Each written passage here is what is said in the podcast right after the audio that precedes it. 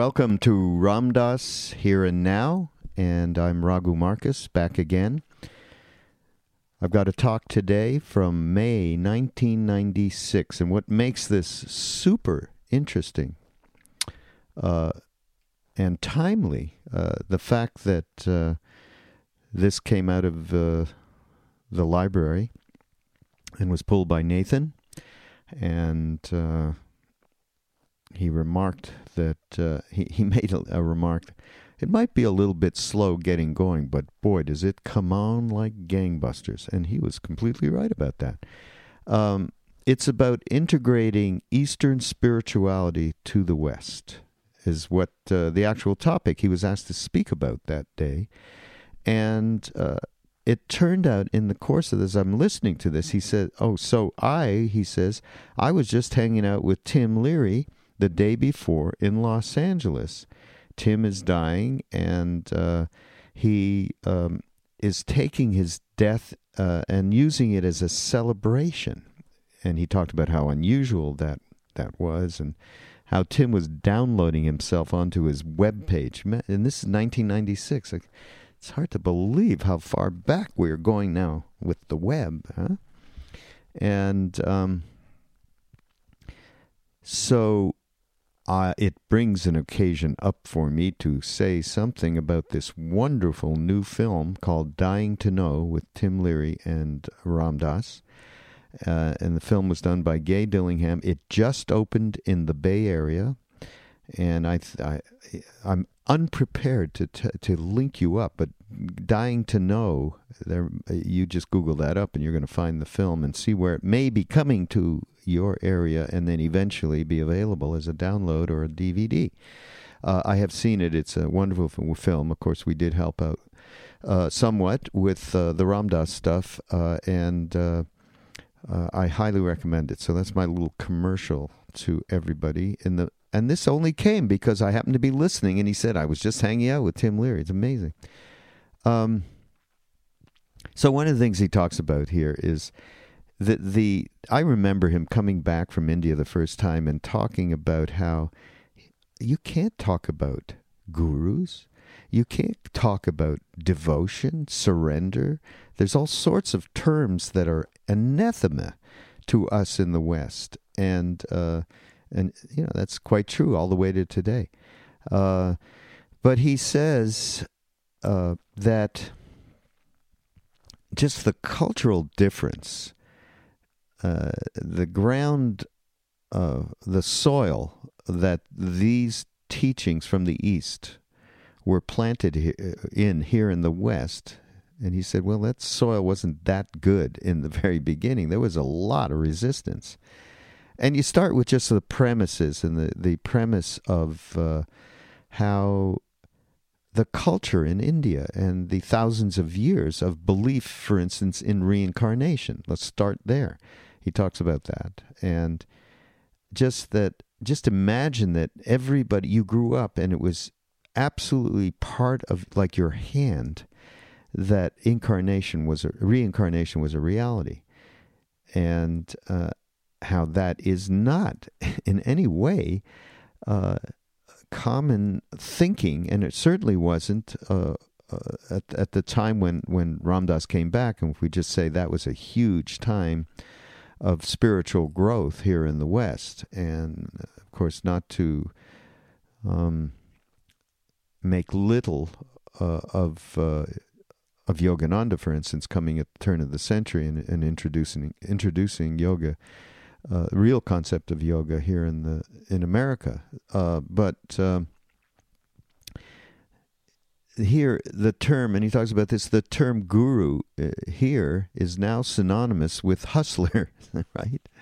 So it's just a whole uh, a whole different atmosphere that this um, that the teachings from the East have uh, blended in, and and we just have a, a certain Western uh, cultural habitual tendency that really um, really changes the way in which these teachings can be um, um, trans transferred here. Uh, one of them is uh, this is and this is a good thing.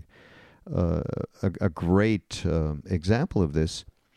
Uh, taking a Theravadan meditation from the East, and, and, and it was made. Mm, yeah, this there's no absolutes, by the way. And you know, I say this shit like uh, this is an absolute, and that this was happening hundred percent throughout, and and of course that's BS. It's just not true.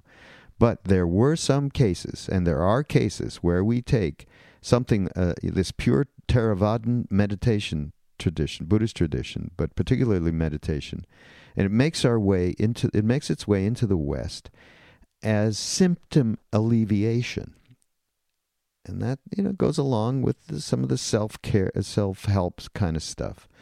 Uh, so. Uh, that so he talks a lot about how this all of this gets integrated and what um, and and how we need to have a perspective that hopefully would in the end care for the original purity of uh, and and uh, uh, richness of the teachings that come from the east it needs a certain kind of care, loving care that I think sometimes we don't give it. Um, yoga, of course, being one example, but how many people in, in the West? There's a yoga studio uh, on every corner in, from uh, New York to Main Street. Uh, and and that, and of course that's not there are so many people who have gotten so much uh, out of being turned on to not just hatha yoga but yoga the real yoga Anyway, not to sermonize over that. Um,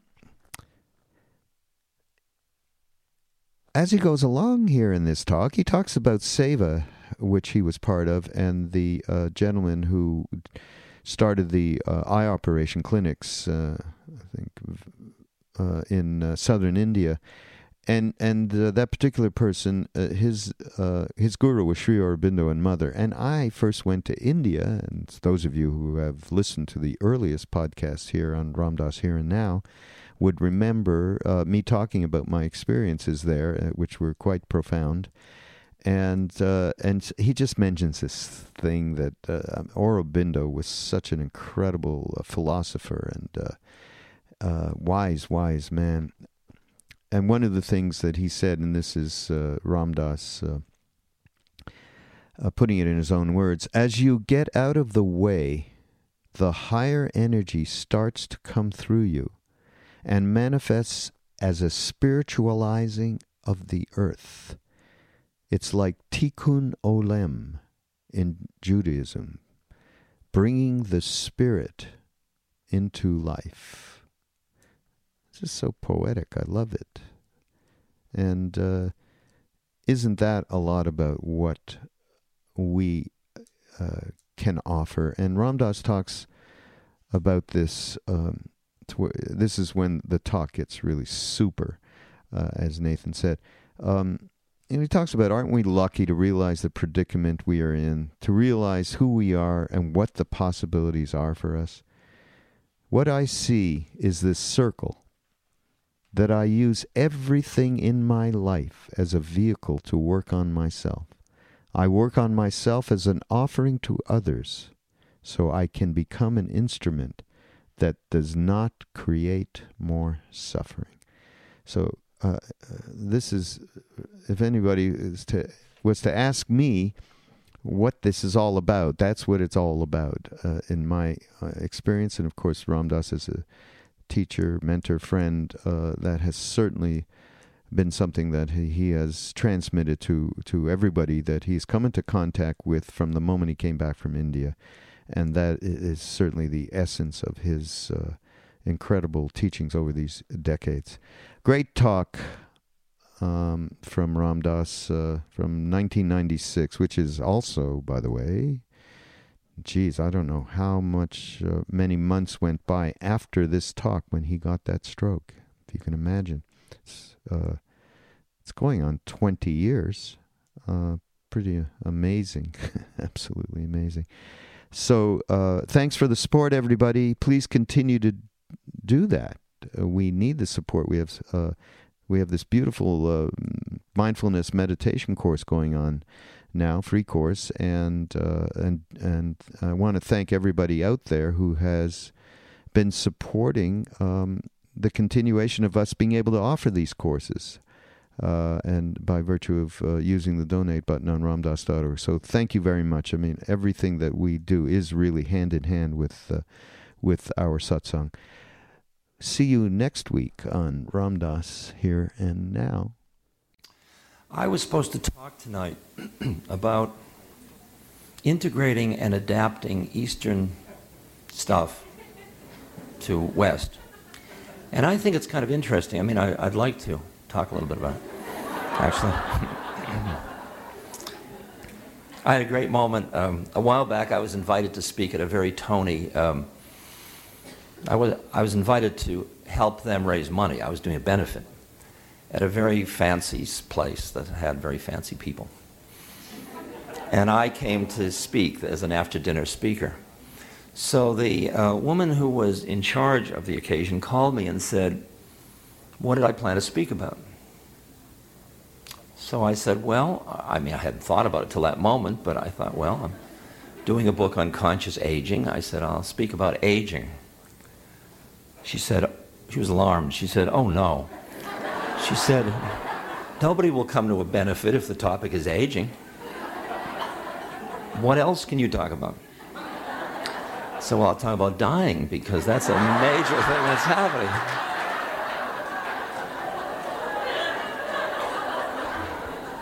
Her alarm grew. I said, Well, I said, I just did some books on helping. We could talk about suffering.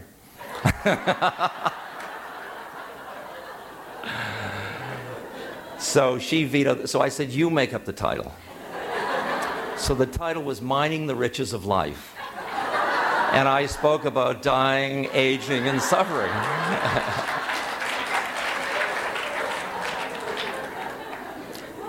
and it really split the audience. The ones that knew were delighted, the ones that didn't know were alarmed.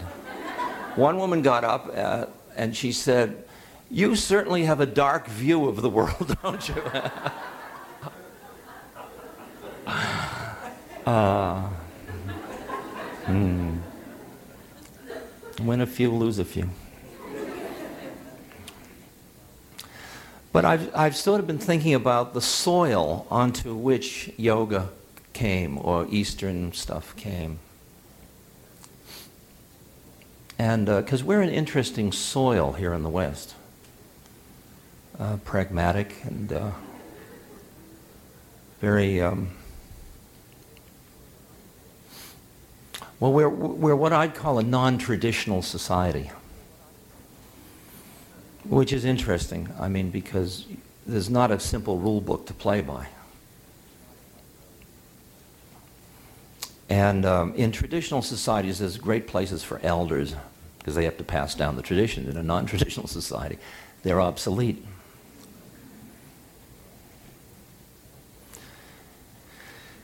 And. Um, you're coming to a, I'll tell you how interesting if you push the edge of this society. Yesterday I was down in Los Angeles with my buddy Tim Leary. Now, Tim is representing something so exquisite, it's leaving me breathless. Okay? First of all, he's doing something for dying that hardly anybody else in the game's doing. He's turning it into a celebratory event which is something most of us are scared, scared to deal with. We're willing to turn it from something horrible into something, yes, you know, something psychodynamically supportive. and then the next one is to turn it into emptiness. I mean, what the hell's happening? Nothing's happening. You dying? Ha, interesting. Is it fun? Yeah. Uh, everybody takes it so seriously, you know, they think it was real. See, there's that plane. But then Tim's taking it out another thing. He's just saying, let's celebrate the life process of dying, you know, and he's. And if you read that article in Time magazine last week, it really, for a, for a regular magazine to do this, and do it not as a great put down, but as, isn't this interesting sort of thing, this curious fellow doing this? Because he now says that he is going to die on the internet. All right? See, he's been doing two very interesting things. If you're a philosophical materialist in this culture, you want to figure out how to die that's interesting. So he's done two things. One is if we are information, he is downloading himself onto his web page. All right? So he has a whole staff of cyber folk typing away and copying into the machine boxes of files that stretch back 20 years. I mean, he's a collector, a real rat, collect, rat pack.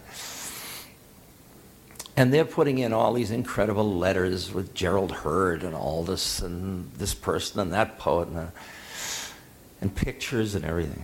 So I, when I want to see Tim now, to the extent he's information after he leaves his body, I can just, you know, boot up, so to speak. boot me up, Tim. now, just in case we are more than information, he's got a backup because then, under those conditions, we're the brain, and he's having his brain put in liquid nitrogen. Cryonics, the Cryocare Company, I think it's called. I love that. So I said to Timothy, Well, you know, I think you're, uh, I'm sure you're covering your bets, but I'll tell you, it's more interesting than that. I mean, I, you know, because uh, the soul is, well, you know, you're yogis. So I said to him, But it's going to be interesting. I said, How the hell do I know? You know, it's all a mystery. But it's going to be interesting. One of us is going to turn out to be right, probably. And later, one of us will say to the other, See, I told you you're only your brain.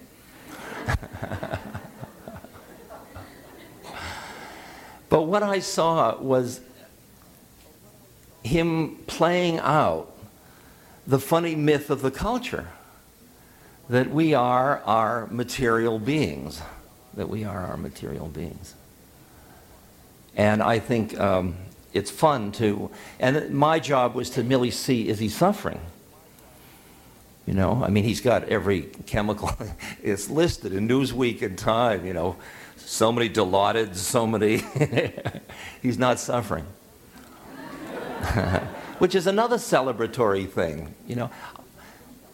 Do you know that George Soros put up, he's that multi billionaire, he put up $5 million to change medical attitudes towards the use of pain killing medicines.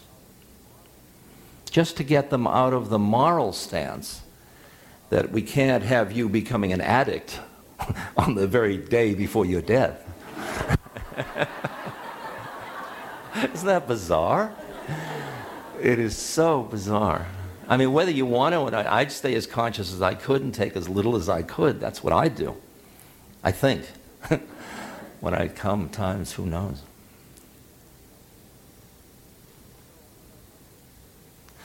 So when I look at this society as soil into which the Eastern things came, uh, there are a lot of ways in which it didn't find such good soil at first.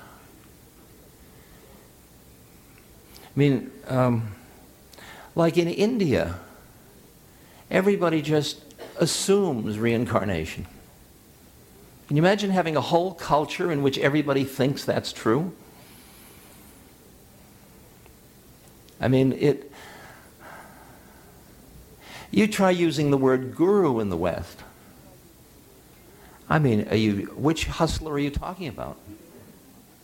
It's become synonymous with hustler or with somebody putting on airs, something like that, or with somebody that means well. I mean, guru is a, a, teacher points the way. The guru is just like the door, the door jamb. You look into the guru and you see your own truth. You see your own face. The guru is a perfect mirror shows you who you aren't. So you rent a guru to show you who you aren't until you cop to who you are, and then you are the guru. There's only one of it to begin with. The guru knows that. The guru doesn't think you're real, only you think you're real.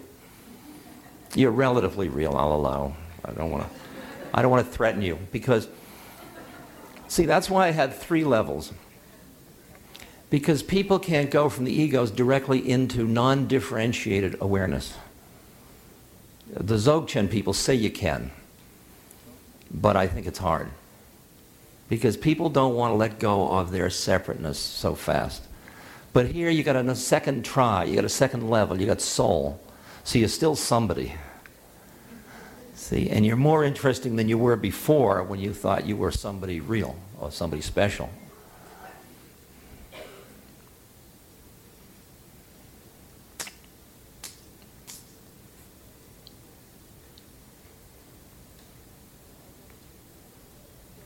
So I go to India. When I went to Benares the first time, I had just come over from the States and I had my Western mind.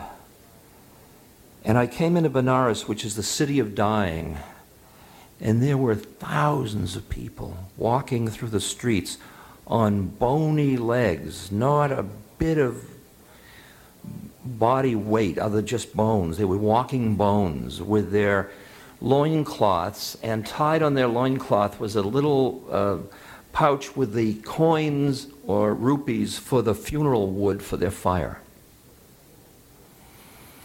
And they had begging bowls, some of them. And they were ulcerated, or they had leprosy, or they had cancer, whatever. And I was so freaked by that. I had my traveler's checks, you know, my hotel room, my visa, my American passport. I went home, I went back to the hotel, and I hid under the bed. I was so upset by that. then I ended up meeting my guru and spending the winter in India and becoming um, Indiaized. whatever you do to me, whatever you do to somebody, whatever India does. And some months later now, I'm back in Benares. And now I understand Benares is the city where when you leave your body in Benares, you are free. It's, it's an incredible uh, yogic feat to have done this thing. So I'm feeling very different about these people now. So I'm not so freaked that I, am I may have brought a lot of coins and I'm giving coins, and, but I'm not so freaked that I can't look into their eyes. Before I couldn't look into their eyes, it was they were just symbolically too powerful for me. And now I look into their eyes, and some of them are looking at me with pity. Imagine that. They're looking at me because I'm wandering around the world not knowing where I am. I'm like a hungry ghost from their point of view, you know? They know just where they are just where they are. Is this okay for you folks? I mean, are we here? Is it okay? I just want to check.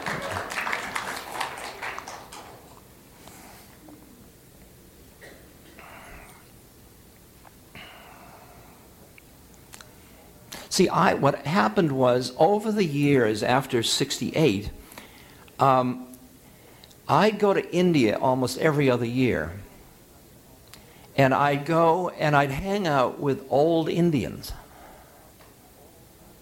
the grandmas and the, the and they'd sit around singing bhajan in the evening with no electricity, passing the harmonium and the tablas around, smoking chillum, and just singing into the night in this village.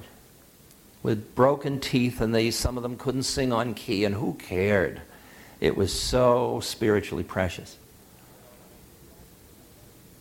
Then I'd come back to the States. And the people I'd hang out with would be somewhere between 15 and 25 or 30. The old people weren't the least bit interested in anything that I had found in India. And in India, the young people all wanted to talk to me about MIT and how soon they could get here.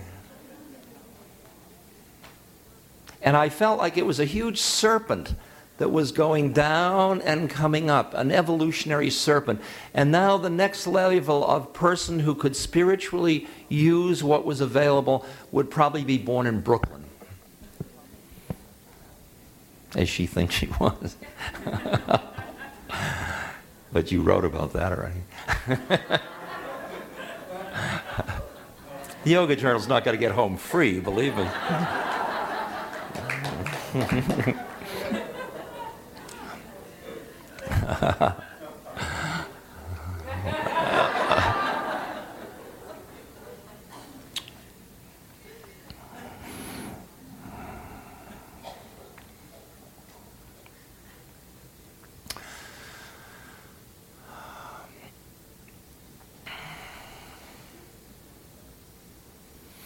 And uh, this is a Christian country. I mean, we can all stay, but it's, it's a Christian country. And, and therefore,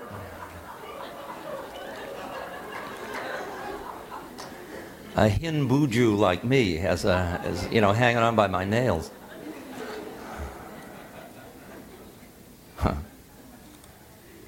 And so a lot of what the East represented was threatening. It's threatening if you are trying to live by a set of beliefs. Because beliefs don't keep you warm on a cold night. It's got to be beyond belief. It's got to be faith. It's got to be direct experience. It's got to be, yeah. I believe in. If that's a mind thought, believe me, when you're dying, mind thoughts go awry, if not before. Hmm. It's interesting in writing this book, Unconscious Aging, trying to write about losing your mind, the fear of losing your mind, since I haven't. what was I saying?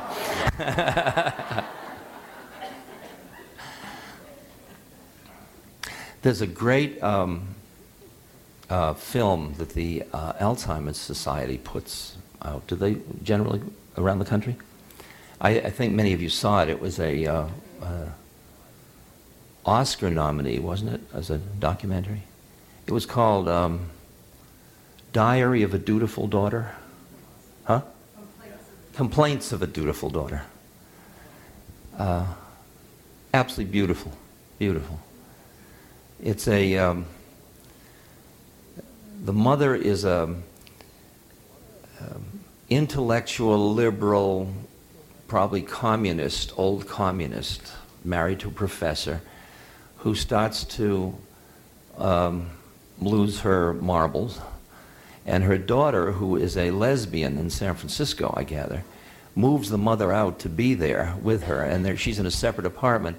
And slowly the mother is kind of um, writing down 100 notes to remind herself to go to the dentist and things like that. And the daughter is freaking.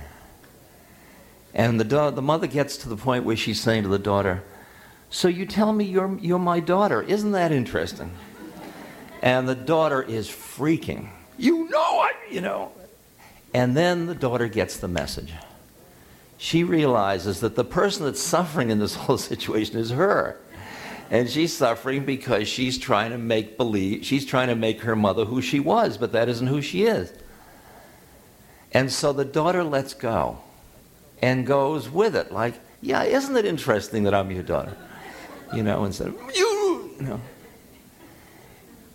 And the, the, the, the wild part of that film, from my point of view, is that after she can't any longer be in her apartment because she can't keep this level of plane of consciousness together enough to keep it together, the daughter, with much shrieking and all this, finds a way to finds a nursing home for Alzheimer's people. And the mother goes there, and you go through the whole thing you have about nursing homes and all that stuff. And the nursing home director says to the daughter, just leave your mother. Don't leave any of her belongings here. Like no pictures, no nothing. And that goes so against the grain of the Western consciousness. And the next day, the daughter comes back, and there's the mother in some man's gym suit. She never wore a gym suit in her life, you know. And she's got a pocketbook with a penny in it. And she is radiantly happy, obviously. And the daughter looks at her, and, and the mother says, the mother's walking down the hall saying, I'm free, I'm free. You know, now, when you play with planes of consciousness, the whole business of mental health and kundalini and yogic changes of consciousness, that interplay becomes, that's part of the interface of the East and the West. I mean, that's a real part of it. That most of the people who are saints in India would be hospitalized in the West. Because there's no superstructure to support them being nuts. Anandamayi, she was doing cartwheels in her yard, this very dignified Bengali woman. I mean, and they didn't say, oh, she's lost it. Her husband became her first devotee.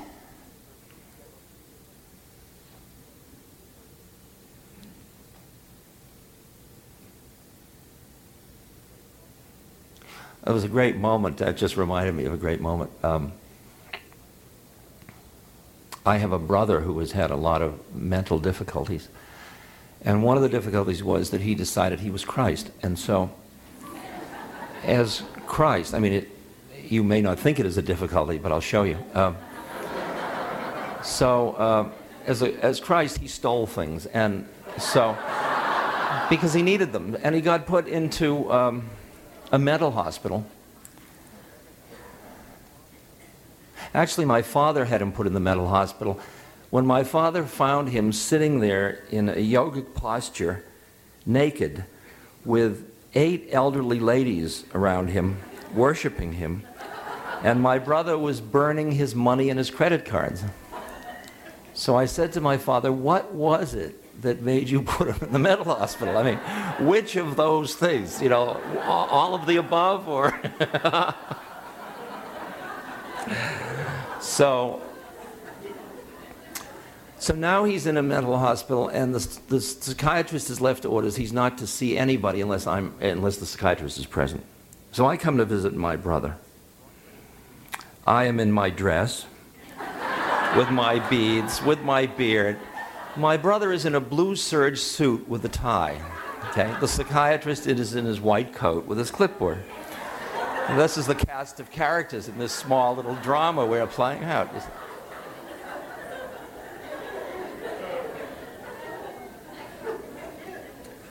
So my brother and I are having a discussion about the psychiatrist. We're, we're, we're, we're reflecting about whether he will ever know he's God. Mm-hmm and the psychiatrist is writing.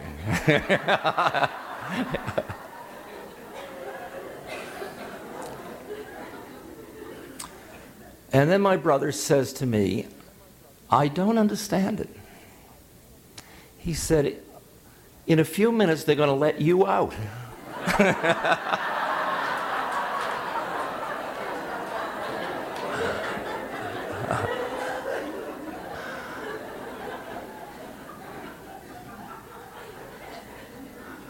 I said, Well, Leonard, you're Christ.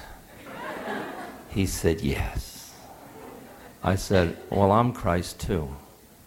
He said, No. You don't understand. I said, That's why they're locking you up. it's really interesting. The minute you tell somebody they aren't it, watch out. Watch out. The minute you try to leverage yogic stuff for power, anything, personal power, boy, oh boy, don't smell the flowers too long. My guru was a very down to earth person, and what he said about siddhis, spiritual powers, were very simple. He said, Siddhis are pig shit.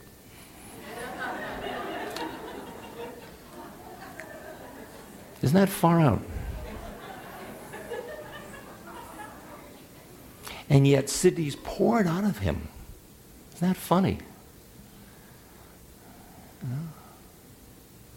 We were singing to Nityananda a little while ago, and I was just thinking of the Nityananda that, I mean, Nityananda is eternally blissful, but I was just thinking of Muktananda's guru, Nityananda, who was a really far out Baba. I mean, he was out there he stayed in a tree for seven years, uh, you know, throwing leaves down and stuff.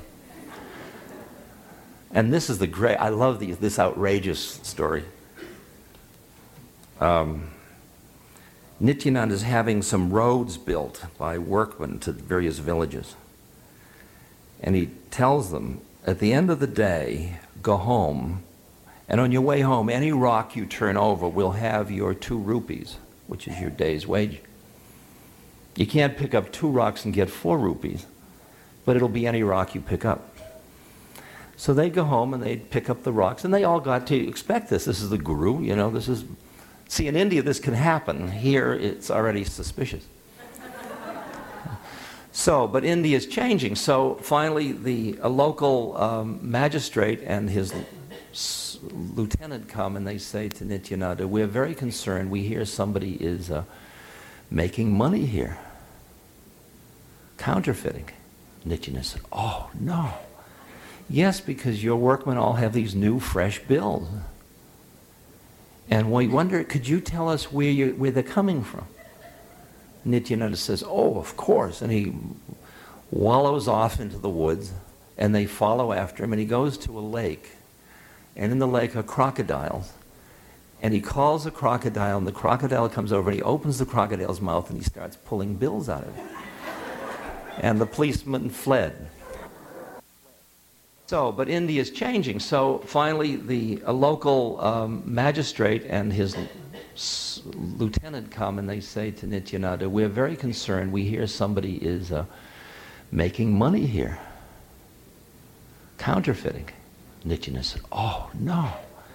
Yes, because your workmen all have these new, fresh bills. And we wonder, could you tell us where, you, where they're coming from? Nityananda says, Oh, of course. And he wallows off into the woods, and they follow after him, and he goes to a lake. And in the lake are crocodiles. And he calls a crocodile, and the crocodile comes over, and he opens the crocodile's mouth, and he starts pulling bills out of it. And the policeman fled. Now, I wasn't there. However, to me, I can allow that. Okay? So I had this great meeting with um, Feynman, you know, the Nobel Prize winner physicist. He's died, but a beautiful, beautiful far out man. And I was telling him miracle stories.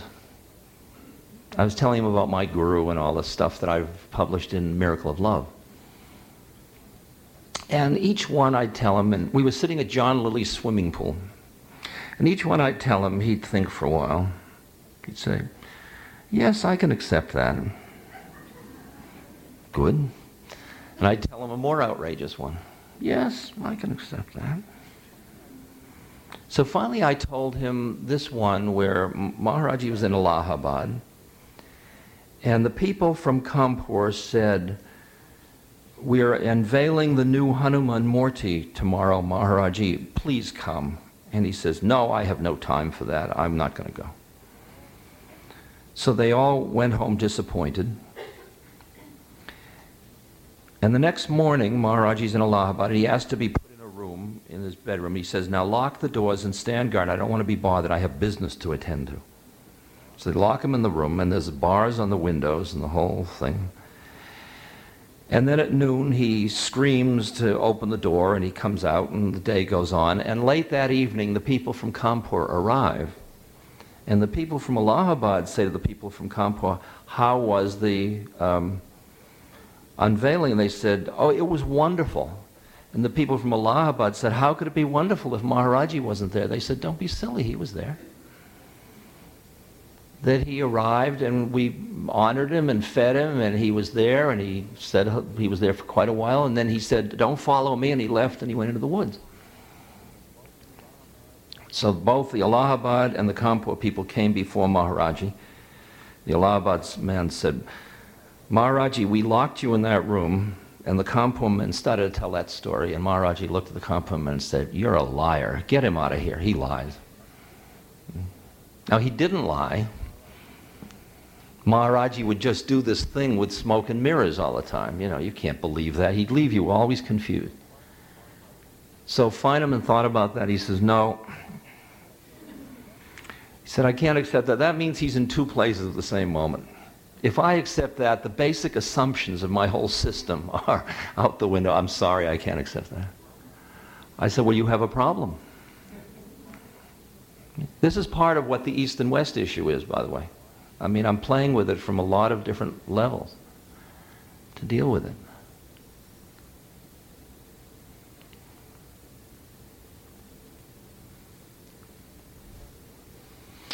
And what has, it's interesting, I was just thinking about, um, recently I was with uh, Johnny Kabat Zinn, whom I really admire a great deal. I think he's done some really brilliant and fine work, as has Herb Benson. but I, you know, I was thinking about that, and I was thinking how interesting that meditation makes its Theravadan Buddhism makes its way into the system through symptom alleviation. I mean, can you hear that? That's the way that's coming in. In other words, our society is very much still what it was, you know, and the interesting question is how much you, or to watch how you adapt it into the system and what is lost or what is gained in it. Like, um,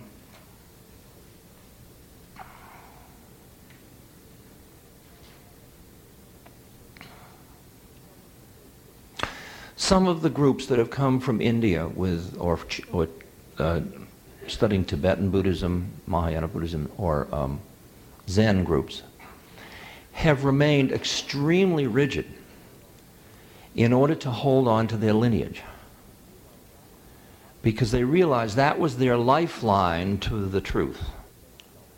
And that was what they felt empowered to transmit. And in order to transmit that, they were of the traditional system where to transmit it, you keep the system as purely defined as you can for that transmission to occur. And I have honored these lineages tremendously. I mean, I really have honored them, and I've done lots of benefits for them because it feels to me that it's a tremendous richness that comes into the West if these come in in their purest forms. Now, there has been a lot of movement in our society to, to say they're all one. But you, there's a timing issue involved in that. It's the issue of diversity, actually. Like I was, um, we had a retreat for burned out social activists. Um, the Seva Foundation had this retreat. And um, the first day, uh, Paul Gorman and I were basically leading this retreat. And the first night I was going to speak. But what happened was the, uh, the um, people of color got together and they decided, what is this bullshit that these two white men are leading this scene and we are, and it be turned into a pitch battle and the whole program was canceled. I mean, we all stayed there, but the format was canceled and for a day there were just these incredible power meetings and caucuses and everything. And at one point i made the mistake of saying well we're all one. And one of the really beautiful women said don't give us that bullshit. Now for yogis you, you all hear that and appreciate the problem. and what it reminded me of was a story that Zalman Schachter told me about Shlomo Carlebach. He said that Shlomo was in uh, Jerusalem to give a concert in a prison and he asked, only the Jewish people in the prison came, and he asked where the Muslims were. And he was told that they weren't coming. And so he said he was going over to the Muslim side or something like that. And he started to be there with them and sing and play his guitar and his. And one woman he found out had lost her son in battle. And so he did the Kaddish with her. And that so opened the heart. It, it, they met through the heart. And at that point, Zalman said, he said, you know, he said, before we can be together, we have to grieve with one another. We have to grieve with one another. And it was interesting because what we did at this retreat for burned out activists was we created a fishbowl. And then every segment that felt that it was wrong had a chance to come into the center and express to each other what that felt like to be black, to be gay, to be white males. White males came in as a group because they felt put upon for their chauvinistic pigness.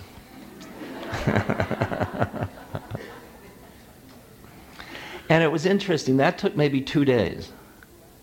And by the end of the retreat, we were so together as a group. The unity was so deep because everybody felt heard. Everybody felt heard, felt listened to.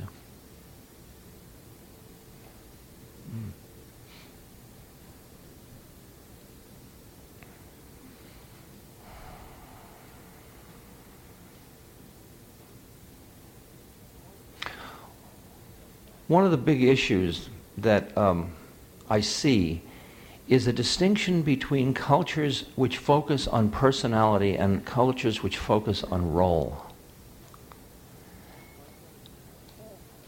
Like there was this young guy in the village that I spend time in in India whose marriage, he was about 23, his marriage had been arranged by the local astrologer between his parents and the girl's parents. He had never met the girl. He would meet her for about 10 minutes before the marriage. They would be married with masks of Radha and Krishna. And I said to him, and then they would move into his father's home, and he would work in his father's hotel business, and the, his daughter, the, his wife, would serve his mother, say goodbye to her family. And this was, and I said, Is this bothering you? I said, What if you don't like her? And he didn't know what I was talking about. Now, can you in this culture imagine that? He didn't know what I was talking about.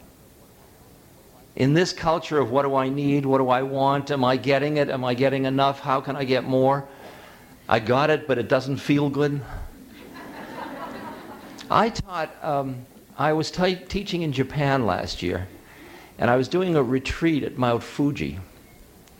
And it was incredible. I mean, I must honor the Japanese. They have rolled down to perfection.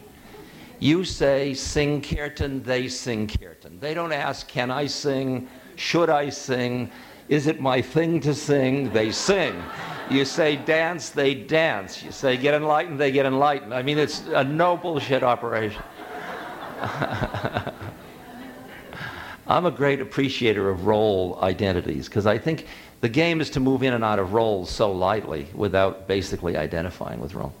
Am I talking too long? It's 25 of 10. What do you want me to do? Shall I? I was supposed to stop at 9:30. Would somebody in a, in a power tell me what to do? I can go on for a few more minutes. Right. I think he said 10 minutes. He, I think it wasn't stop. It was 10 minutes. Um,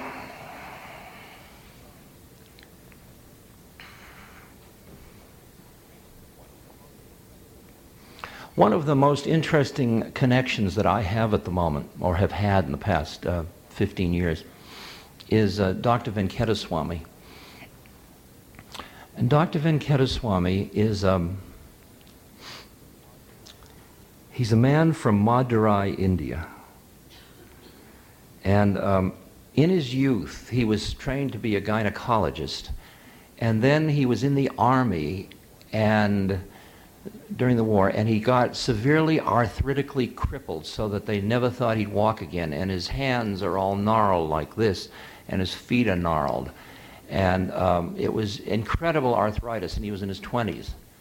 And then he just got back, but he saw he couldn't be a gynecologist very well. So he became an eye surgeon. and he had special instruments made for his hands, and he performed very delicate eye surgery. And he was a professor of ophthalmology. And then he retired, and in um, 1972, I guess, maybe six, 72 or so, he started a small clinic, about 24 beds in it. And now, in 1995, it is the uh, biggest eye hospital in the world. Biggest eye hospital. They do 80,000 cataract surgeries a year in that hospital. And in that hospital, 70% of the patients are treated free, paid for by the other 30% who get a better bedroom. Now, what's interesting about this story, I'm not just giving you a rap for giving money to save them, is because Dr. Venkataswamy is a very powerful devotee of Sri Aurobindo, Sri Aurobindo and the mother. I'm sure you're familiar with those names. And in Sri Aurobindo's um, cosmology, which he has written extensively about, um, one goes through in the transformation of consciousness through different levels of mind and uh, he articulates a number of the planes of consciousness, which I told you we were going to reduce to three, but he has lots of them.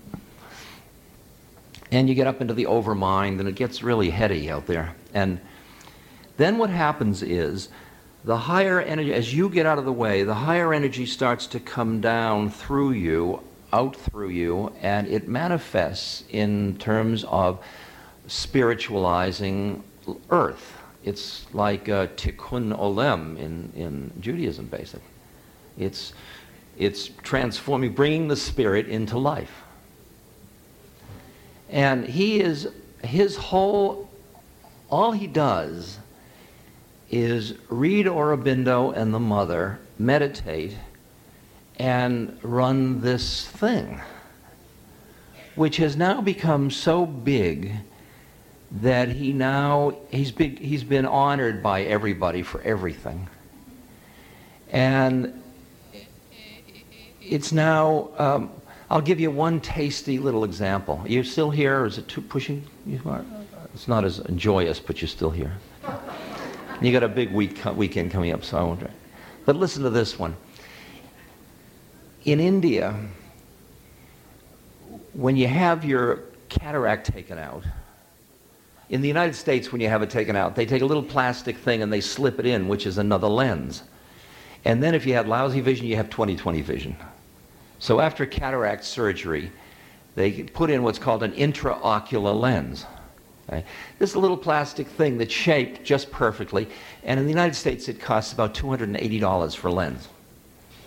So when the pharmaceutical companies here have uh, lenses, they've got new models or something like that, they give away the old ones as a tax write off. So we take all those and we take them to India, all right, as a tax thing. And but when we take them to the hospital, even though the hospital has 70% poor and 30% paying, generally what happens, not only in that hospital but all over India, is that the rich people get the lenses.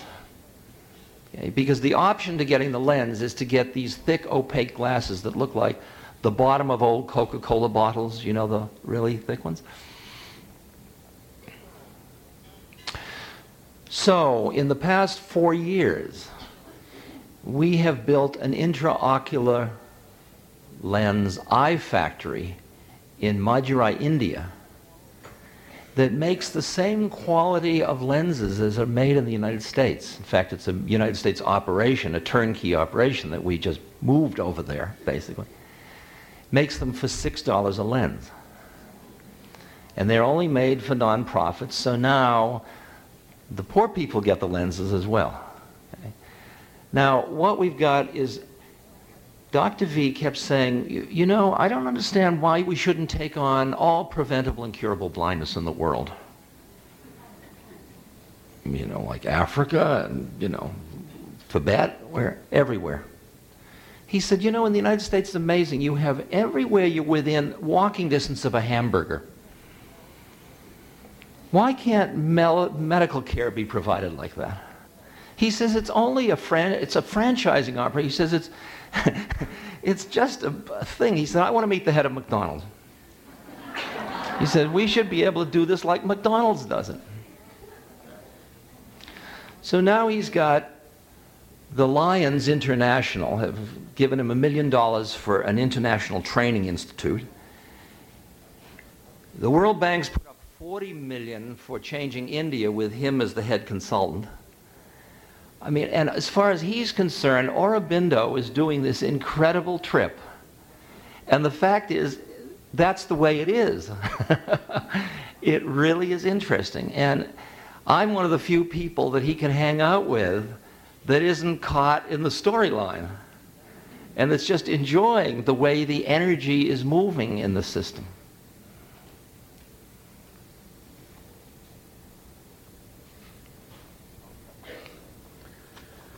I'll cut to my chase so I can, you can get home.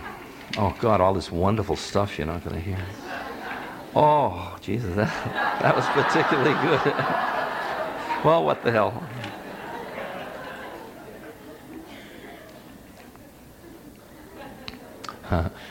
I didn't have anything good. You knew it all anyway. I would like to just say to you since there are here many teachers, that the art of teaching is the work you do on yourself. And that if you understand that cycle well enough, what I began to see was that everything I tried to do, to the extent that it had in it attachments in my mind that I was not simultaneously aware of. Everything that I tried to do that way, in some level or other, created suffering. With, and I did it from as good a righteous place as I could do it. That was what was so weird about it. And I saw that I had to work on myself. Take being with somebody that's dying. I mean, at one level, it's somebody that's dying. At another level, it isn't. How much do you get caught in there somebody that's dyingness? And if your mind gets caught in that, so that becomes the dominant reality, that's all you're offering that person a mirror for that reality, and you're keeping them stuck in that thing. And you realize finally that what you want to do is work on yourself to become an environment to allow other beings to do what they need to do how presumptuous of me to think I know how somebody should die. But I can create an environment where if they want to come out and play, there's nothing in me that's going to keep them stuck inside. They can stay there if they want to, but they don't have to. So I realized that I have a, a, lot of work to do on myself. I'm not, it's not a heavy thing, it's quite light. It is the best work. I mean, if I were going to say anything at the beginning of fellow yogis, aren't we lucky? Aren't we lucky to realize the predicament we're in? To realize who we are and what the possibility is. I mean, this group, if none other. Yeah. But what I see is this circle that I use everything I'm doing in my life as a vehicle to work on myself, including this moment. I work on myself as an offering to others so that I can become an instrument that does not create more suffering. So I use this to work on myself. I work on myself as an offering to this. So what this is, what I offer you is the product of what I have been doing on myself. And you can feel in you places I'm stuck, places you're stuck, etc. All I want to do is invite you to keep the dialogue open about who you are and what you think you're doing. Keep it open, open, open, and listen, listen, listen. because that's my optimum strategy. And what I do is I surround people who bust me, who bust me, who show me when I got out of hand, because it's hard not to sip your own whiskey. You know, enough people tell you you're real. If there's any need in you to be real that way, you buy that projection web. And, and you've got to be able to walk through the projective field of, oh, you're so wonderful, or you're, you've done this terrible thing to our youth through drugs, or whatever the projection is that's coming at you. Because they're coming at you all the time. I mean, everybody you know thinks you're somebody. And they're all like Typhoid Mary. it's really bizarre. We keep locking into, well, I'm good and I'm on the spiritual path. It's like Lot's wife, you know. Like, you know. I was going around a circle of elders and I said to one woman, what are you, what are you doing here? She says, I'm a seeker. I said, why don't you be a finder? okay. That's it. My 10 minutes is up. Let me look for a closing. Uh, okay, let me just get a straight. I didn't give you all the really good stuff I should have given you, but that's all right. You'll forgive me. Because really, what I'm doing is I'm saying I'm a Westerner who went to the East, who tasted something so rich and so pure. It bugs the shit out of me when I see it being sold without the true guarantee of the thing behind it. And I think that if you are sellers of Dharma, you damn well better be Dharmic. And it's really, you know, it's hard. It's hard. Because what happened was we touched something very pure. And it's just like that story of God and Satan walking down the street. And there's a shiny object, and God picks it up and he says, Ah, truth. And Satan says, Here, give it to me, I'll organize it and you watch. You watch what the mind does to the stuff. And I've watched yogic practices that have the potential of deep transformation in human beings being marketed as something so much less than that. Being marketed as something that'll make you healthy and wealthy and wise, but not free. And I'll tell you, the only game in town is becoming free. And don't confuse internal freedom and external freedom. External freedom is just external freedom. You want it for other people. For you, you take what you get. But the game is internal freedom. Not getting high, but being free. There is no plane you cannot stand on you have to realize there is nowhere to stand in freedom. You're everywhere all at once. You're in your human heart with all its pain and all of its grief and all of its joy. You're in the mind with the brilliant intellect. I'm just going on the internet now. And I'm looking at all this information and, oh, God, it's just, ah. But it's another plane of consciousness. And it's a plane we can dance with. We don't have to say that's all we are, but we can learn how to dance in that form as well. Learning how the, the oh, can I have two more, three more? if we can just have.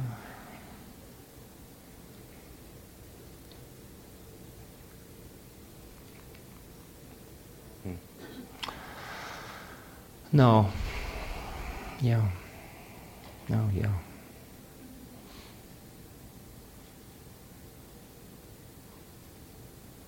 No, I want to stay just with the. I came back from India and I couldn't tell people about my guru because uh, the, their most reaction was either scorn or belittling or jealousy. And I felt like I was creating suffering just by telling them about this gift that I had received. And that felt really weird to me. Because the, in the West, the minute we hear about something tasty, we want to possess it. the big the thing I was going to tell you about is about the Gita. The Gita's injunction to not be identified with being the actor and not being attached to the fruits of the action is such a profound teaching. Because you say, well, what else is there? If you're in the West, that's what you'd say. What else is there? I mean, isn't the West all about being identified with being the actor and being attached to the fruits of the action? It is, as far as I can see. You say, well, what else is there? There is Dharma. There is you are quiet enough to tune deeply enough to hear exactly, to allow the manifestation to come forth.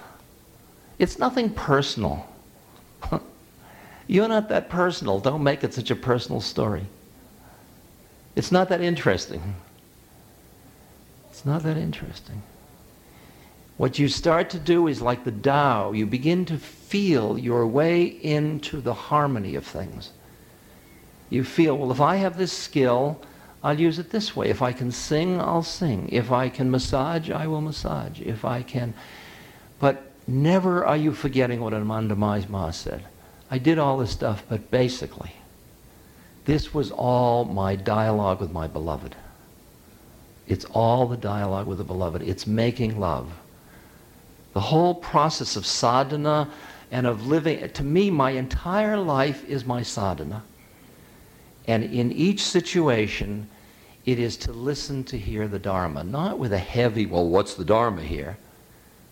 Just to shut up and listen and tune and to find your form. Find the form.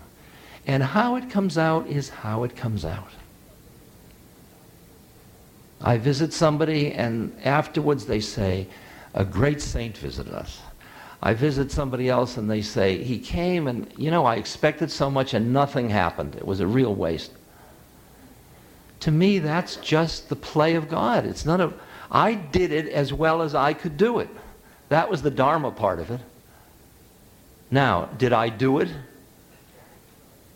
I work with that line one does nothing and nothing is left undone. It's a line from the Tao. It is a beauty. That solves burnout, just that one line.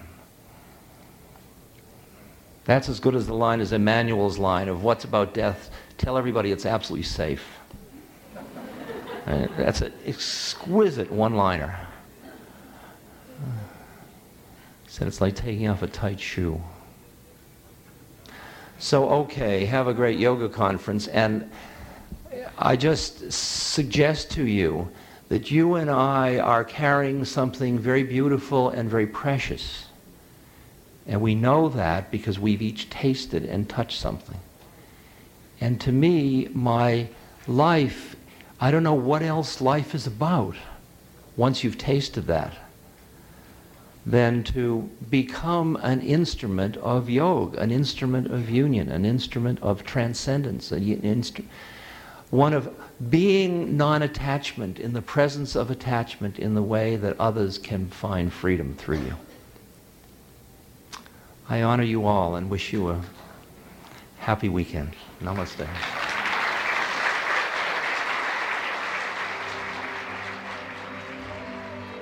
This podcast is brought to you by the Love Serve Remember Foundation and Ramdass.org. We appreciate you listening and we appreciate all the support that you've given us. Please continue that support and donate at ramdass.org.